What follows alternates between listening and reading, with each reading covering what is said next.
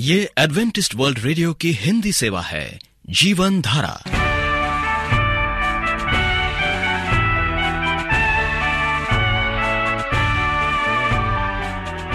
कार्यक्रम जीवन धारा सुनने वालों को प्यार भरा नमस्कार। एडवेंटिस्ट वर्ल्ड रेडियो की हिंदी सेवा की ओर से हम आपका स्वागत करते हैं। आइए, आपको इस 30 मिनट में प्रसारित होने वाले कार्यक्रमों की जानकारी दे दें। आज बच्चे कहानी सुनेंगे कहानी के बाद एक गीत और फिर कार्यक्रम के अंत में पवित्र शास्त्र, यानी बाइबल से परमेश्वर का वचन होगा। तो श्रोताओं, आइए बच्चों की कहानी सुनने से पहले इस गीत को सुनते हैं।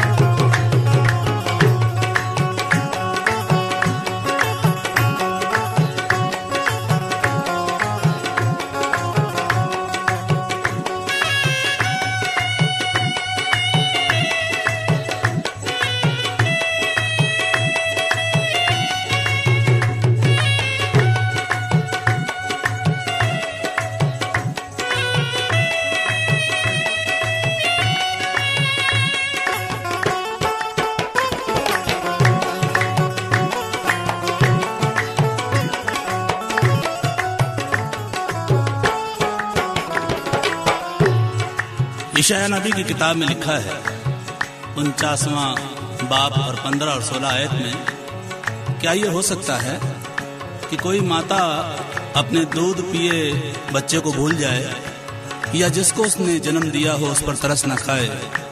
परमेश्वर का वचन कहता है हाँ ऐसा हो सकता है। लेकिन वो मेरे और आपके लिए कहता है कि मैं तुझे कभी नहीं भूल सकता, क्योंकि मैंने तेरी तस्वीर को अपनी हथेली पर खोद कर बनाया है। इसी तरह यीशु मसीह ने भी यहुन रसूल की इंजील उसका पंद्रह बाप और उसकी सोलहवीं आयत में कहा है, तुमने मुझे नहीं चुना, मैंने तुम्हें चुना है और ठहराया ताकि बहुत सा फल लाओ और तुम्हारा फल बना रहे कि तुम मेरे नाम से जो कुछ मांगो, पिता से, वो तुम्हें देगा। यीशु मुंजी मिले, ज़िंदगी मिल गई, यीशु मुंजी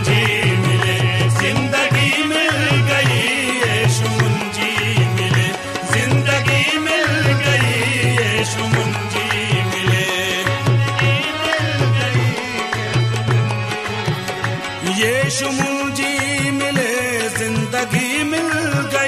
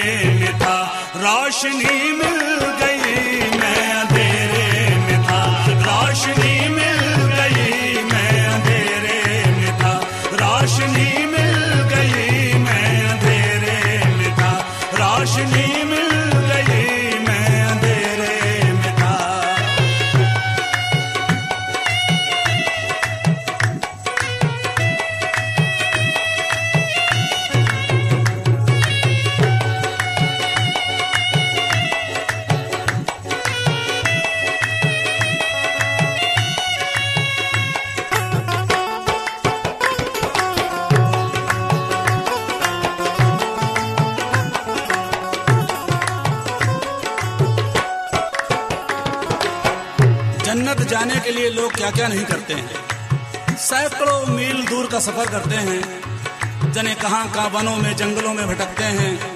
फिर भी कुछ नहीं मिलता। भगदड़ मच जाती है। लाखों, हज़ारों लोग एक मिनट के अंदर मर जाते हैं। जन्नत तो जन्नत अपना घर भी नसीब नहीं होता। जन्नत पाने का आसान तरीका बताते हैं। उसकी नज़रें करम क्या हुई दोस्तों? उसकी नज़रें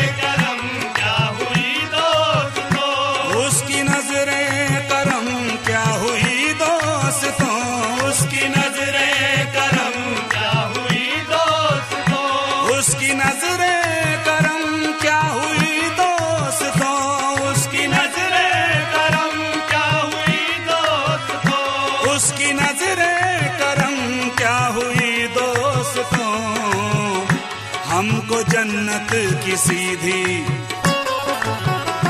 हमको जन्नत की सीधी गली मिल गई।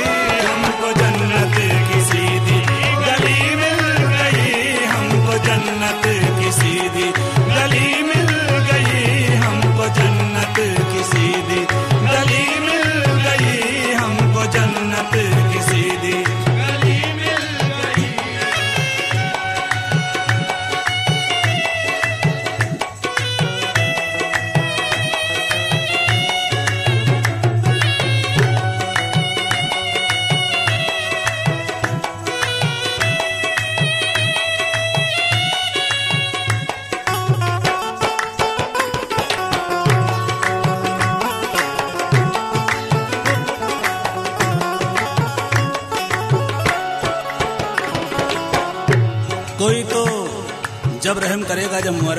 पास हों।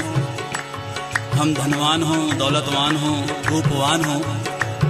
लेकिन हमारे परमेश्वर प्रभु यीशु मसीह का अजीब सा न्याय है। जब हम निर्बल होते हैं, तब परमेश्वर की सामर्थ हमारे अंदर काम करती है। प्यारे बच्चों, सुनीति आंटी की तरफ़ से आपको नमस्कार। आज हम धूल का कमाल नाम की कहानी सुनेंगे। यह उन दिनों की कहानी है जब द्वितीय विश्व युद्ध चल रहा था।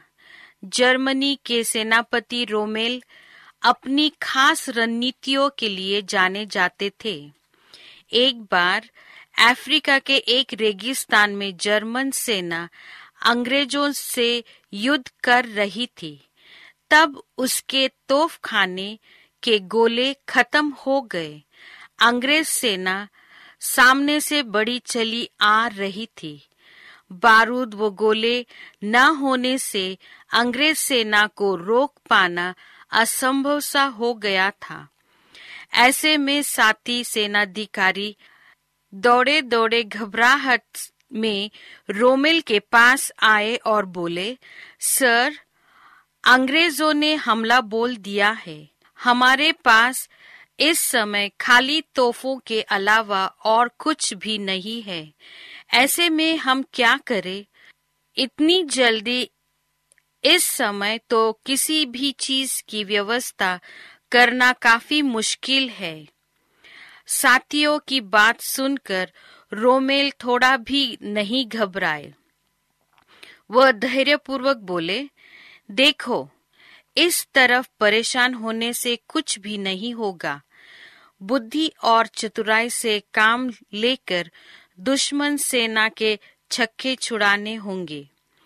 हमारे पास गोले और बारूद न सही, धूल तो है।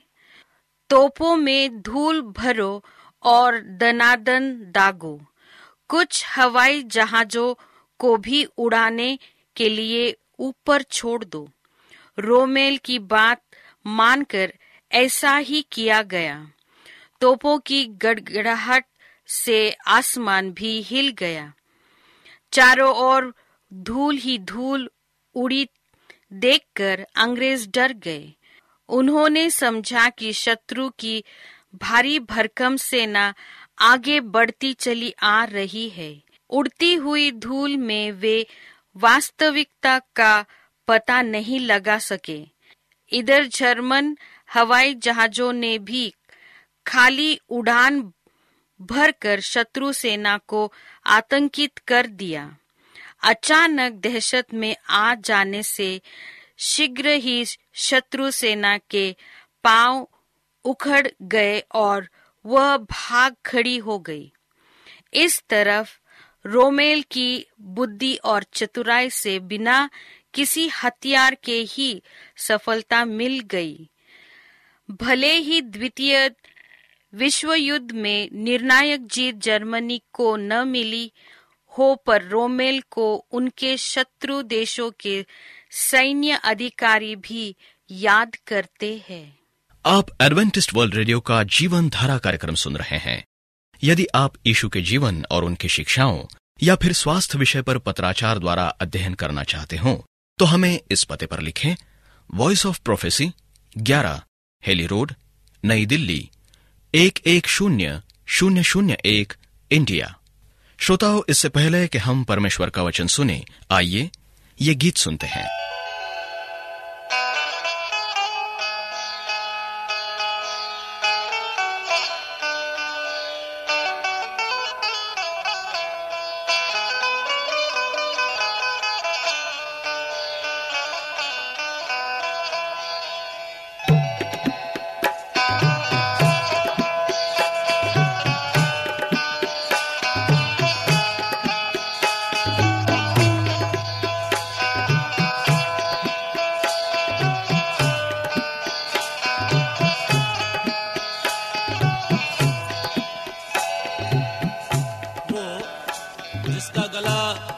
दाऊद के गुम्मट के समान है। वो जो बारियों का सोता फूटते हुए जल का कुआँ है, वो जिसकी खूबसूरती दस हज़ार से भी ज़्यादा है, वो जिसका सिर चोखा कुंदन है, वो जिसके गाल फूलों की फुलवारी की तरह हैं, वो जिसके होठ सोसन के फूल की तरह हैं, जिसमें गंधरस टपकता है, वो जिसके हाथ फिरोजा जड़े हुए सोने के किवाड़ हैं वो जिसका जिस्म नीलम के फूलों से जड़े हुए हाथी के दांत की तरह है, वो जिसके गाल जुल्फों की लटों के बीच में क्या ही सुंदर हैं, वो जिसका गला हीरो की लड़ी के बीच में है, वो जो लोभान की थैली के समान है, वो जो मेहंदी के फूलों के गुच्छों के समान है, वो जिसकी आँखें कबूतरी की तरह हैं, वो जो शारोन देश का गुलाब और तराइयों में का सोसन का फूल है, वो जिसके बाल उन बकरियों के समान हैं जो गिलाद पहाड़ पर लेटी हैं, वो जिसके होठ लाल रंग की डोरी के समान हैं। उसी खुदावंद यीशु मसीह के नाम में आप सबके घर पर सलामती हो। ये आज की ज़रूरत है, ये आज की ज़रूरत है। आज हमारी नहीं, बल्कि हमारे खुदा की मर्ज़ी पूरी होनी चाहिए। आज हमारी इच्छा नहीं, परंतु हमारे परमेश्वर की इच्छा पर चलना चाहिए। सुबह, शाम, उठते, बैठते, आज की ज़रूरत यही है कि हम सिर्फ़ इतना ही कहते रहें। तेरी इच्छा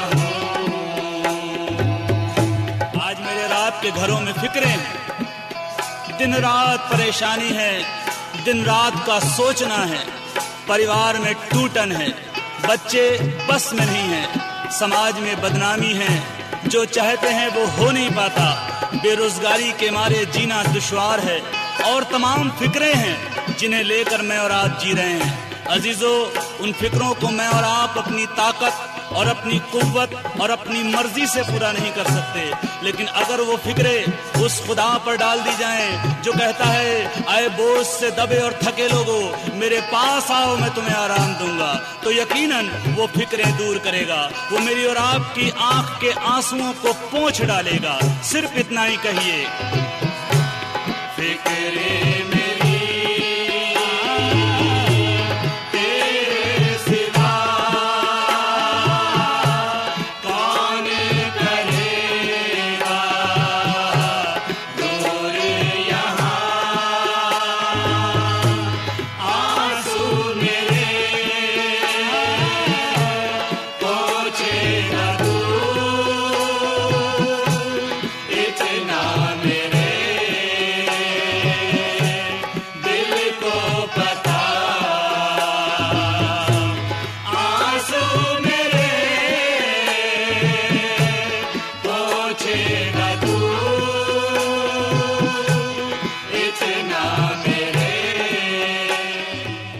प्रिय रेडियो मित्रों, प्रभु मसीह के मधुर नाम में आपको भाई मॉरिस माधो का नमस्कार। विश्वास के कदम। बचाने वाले विश्वास में तीन कदम है। बहुधा लोग केवल पहला या पहला तथा दूसरा कदम लेते हैं, तथा सच्चे बचाने वाले विश्वास का अनुभव किए बिना उद्धार प्राप्ति का दावा करते हैं। क्योंकि हम जानते हैं कि हमें एक सच्चे बचाने वाले विश्वास का अनुभव करना है। न केवल दावा करना, न केवल जानना, जिस प्रकार बहुत से लोग प्रभु यीशु मसीह को जानते हैं, लेकिन पहचानते नहीं कि वो कौन है। इसी तरह हमारा जीवन जो परमेश्वर ने हमें दिया है। हम नहीं जानते कि हमारा जीवन कितना मूल्यवान है। और इस जीवन में विश्वास एक महत्वपूर्ण अंश है। अधिकतर लोग जो परमेश्वर के समीप पहुँचते हैं, इस बात से अनभिज्ञ हैं कि यथार्थ में उनके विश्वास में तीन कदम है। तर्किक रूप से ये तीन कदम भिन्न भिन्न है। पर समयानुसार ये तीनों कदम एक ही समय पर लिए जा सकते हैं। प्रथम कदम, विश्वास या बौद्धिक स्वीकृति मस्तिष्क सत्य को ग्रहण तथा स्वीकृत करता है। विश्वास में एक बौद्धिक अंश होता है। व्यक्ति को परमेश्वर के अस्तित्व पर तथा ख्रिस्त के उद्धार करता होने पर विश्वास करना चाहिए। परमेश्वर के पास आने वाले को विश्वास करना चाहिए कि वो है और अपने खोजने वाले को प्रतिफल देता है। इब्रानियों ग्यारह छ में परमेश्वर की महान वचन जिसे हम पढ़ते हैं और पाते हैं कि जो लोग परमेश्वर के पास आते हैं, उन्हें ये विश्वास करना चाहिए। मजबूती से, पक्के दिल से सौ प्रतिशत ये विश्वास करना चाहिए कि परमेश्वर है। और बाइबल कहती है कि जो लोग परमेश्वर को खोजते हैं, उन्हें पाते हैं, परमेश्वर उन्हें क्या देता है? एक प्रतिफल देता है, उन्हें आशीष देता है। ये हम बाइबल में पाते हैं। और ये एक महान प्रतिज्ञा है जो परमेश्वर हम सबसे करता है। विश्वास का कदम हर प्रकार के विश्वास का आशय इस स्तर से होता है, पर केवल विश्वास का स्तर नहीं बचाता है। यह भी बहुत बड़ी बात है। केवल अगर हम विश्वास करें, और ये विश्वास भी हमें कभी कभी नहीं बचा सकता। याकूब की किताब दो उन्नीस में लिखा है, तुझे विश्वास है कि एक ही परमेश्वर है। तू अच्छा करता है। दुष्ट आत्मा भी ये विश्वास करते हैं एवं थरथराते हैं। हाँ मेरे दोस्तों, जो दुष्टात्मा दुष्टात्मा का मतलब ये नहीं कि मनुष्य भूत बन गया, मरने के बाद। बहुत से मसीह ये सोचते हैं कि मनुष्य मर गया और वो भूत बन गया, दुष्ट आत्मा बन गया। ऐसी बात नहीं है। मनुष्य मर गया, उसकी ज़िंदगी मिट्टी में मिल गई, वो दोबारा वापस नहीं आ सकता दुष्ट आत्मा का मतलब है, परमेश्वर ने स्वर्ग से शैतान को गिराया और शैतान अपने पूरे दूतों के साथ पृथ्वी पर गिरा। वे दूत, वे सरदूत जो शैतान के साथ थे उन्हें हम दुष्ट आत्मा कह सकते हैं। वही है दुष्ट आत्मा। ये लोग परमेश्वर के साथ थे। आज पृथ्वी पर शैतान अपने दूतों के साथ है। बुरे दूतों के साथ। वो विश्वास करते हैं।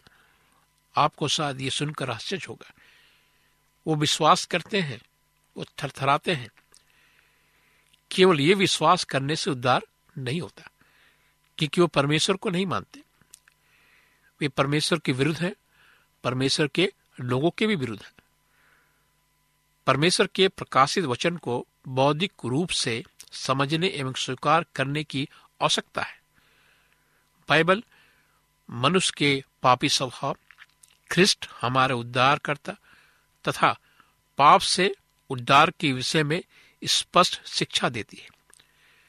ख्रिस्ट पर एक व्यक्ति के रूप में विश्वास करने का अर्थ है, बाइबल द्वारा ख्रिस्ट के विषय में दी गई शिक्षा को ग्रहण करना, कि ये सत्यता में परमेश्वर एवं सत्ता में मनुष्य है, कि वो अपनी पश्चातापकारी मृत्यु के द्वारा उद्धार देता है, तथा ये कि वे पापी मनुष्य को पश्चाताप तथा विश्वास करने एक पापी को क्षमा प्राप्त करने का निमंत्रण देता है।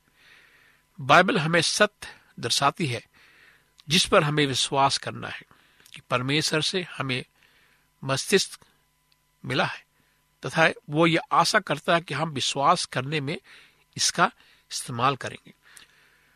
परमेश्वर के वचन की सच्चाइयाँ पर ऐतिहासिक विश्वास होना चाहिए।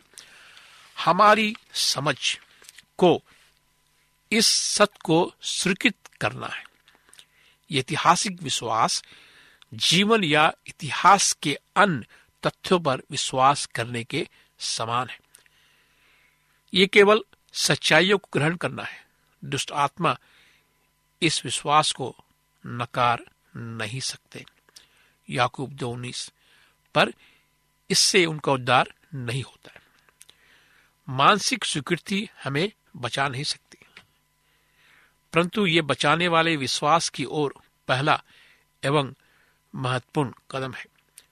विश्वास द्वारा निर्दोष ठहरना एवं परमेश्वर की संतान के रूप में बदलना मानसिक स्वीकृति से कहीं बढ़कर है। द्वितीय कदम, अपने अस्तित्व एवं इच्छा की स्वीकृति अथवा समर्पण। एक व्यक्ति को अपनी इच्छा अनुसार संपूर्णता से परमेश्वर के उद्धार की योजना को स्वीकारना है। उसे इस सच्चाई को ग्रहण करना है। कि वो पापी है। एवं किसी भी प्रकार वो अपने आप को नहीं बचा सकता। उसे अपने स्वयं को पूर्णता उद्धार हेतु परमेश्वर की योजना के प्रति समर्पित करना है, तथा अन्य प्रयत्नों का त्याग करना है। स्वेच्छानुसार किए गए निर्णय से इसका दृढ़ीकरण होता है कि उद्धार नैतिक सौदा है। यह हमें पाप में संगलन रहने की अनुमति नहीं देता। बचाने वाले विश्वास का पश्चाताप से प्रगाढ़ संबंध है। तथा ये केवल पश्चाताप के आधार पर ही क्रियावंतित किया जा सकता है। ये दूसरा कदम पूर्ण विश्वास से परमेश्वर एवं इसकी इच्छा के प्रति समर्पण है। ये परमेश्वर के स्तर एवं उसकी कार प्रणाली के प्रति झुकना है। इस समर्पण में एक व्यक्ति का संपूर्ण अस्तित्व शामिल है। यह उसके संपूर्ण जीव की क्रिया है। इसलिए इसमें एक गहरा भाव छिपा हुआ है।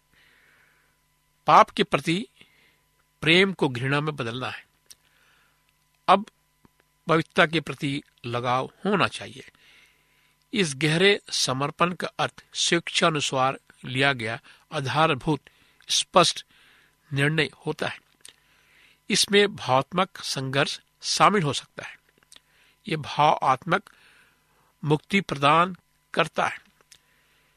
मेरे मित्र, परमेश्वर को, परमेश्वर ने हमारे जीवन में बहुत सी प्रतिज्ञाएँ दी है हर व्यक्ति को उस प्रतिज्ञाओं को पकड़ के रखना अपने हाथों में। ताकि हम उस प्रतिज्ञाओं को भूले ना, उसे याद रखें और उस प्रतिज्ञा के अनुसार अपने जीवन को जिए। जो भी बाइबल में लिखा गया है, मनुष्य के बारे में, कि हमारा जीवन परमेश्वर के सामने कैसा होना चाहिए, उसी प्रकार का जीवन हमें जीना चाहिए। क्या आप इस प्रकार का जीवन जीना चाहते हैं? एक विश्वास का जीवन, एक विश्वासी का जीवन। तो पहला कदम आप उठाइए, आप विश्वास कीजिए। मैं आपको निमंत्रण देता हूँ कि आप एक विश्वासी बनिए। एक विश्वासी बनकर आप अपने जीवन को अच्छा बना सकते हैं। आपके जीवन में शांति आ सकती है। कि आप इसके लिए तैयार हैं? तो आइए, हम प्रार्थना करें। महान जीवित पिता परमेश्वर, आज हम तेरे पास आते हैं। अपने उस बहुमूल्य जीवन को लेकर, जिस जीवन को बचाने के लिए परमेश्वर तूने क्रूस पर लहू बहाया। हम चाहते खुदावन कि हमारे अंदर वो विश्वास पैदा कर जो चट्टान के समान मज़बूत हो ताकि हम हिले ना। इधर उधर हम ना ताके। बल्कि संपूर्ण तरीके से खुदावन हम तेरी इच्छा अनुसार अपने जीवन को तुझ पर समर्पित कर सके। इस प्रार्थना को प्रभु मसीह के नाम से मांगते हैं। सुन और ग्रहण कर। आमीन। मित्रों आप हमें नंब, इस नंबर पर कभी भी किसी भी समय फ़ोन कर सकते हैं। मुझसे बातें कर सकते हैं। मेरा नंबर है नौ छ आठ नौ दो तीन एक सात शून्य दो। नौ छ आठ नौ दो तीन एक सात शून्य दो। मेरी ईमेल आईडी है Morris A W R at Gmail dot com Morris M O R R I S A W R at Gmail dot com आप हमारे कार्यक्रम को ऑनलाइन में भी सुन सकते हैं। हमारा पता है A W R Hindi Asia. A W R Hindi Asia. इस कार्यक्रम को सुनने के लिए आपका धन्यवाद। परमेश्वर आपको आशीष दे। उम्मीद करते हैं आपको आज का कार्यक्रम पसंद आया होगा। आपको कार्यक्रम कैसा लगा? अवश्य लिखे। हमें आपके पत्रों का इंतज़ार रहेगा। हमारा पता है कार्यक्रम Jeevan Dhara Adventist World Radio post box सत्रह, पुणे, चार एक एक, शून्य शून्य एक, महाराष्ट्र, इंडिया। श्रोताओं, अब हमारा समय यहीं पर समाप्त होता है। इसी समय इस मीटर बैंड पर आपसे फिर भेंट होगी। तब तक के लिए हमें आज्ञा दीजिए। प्रभु आपको आशीष दे।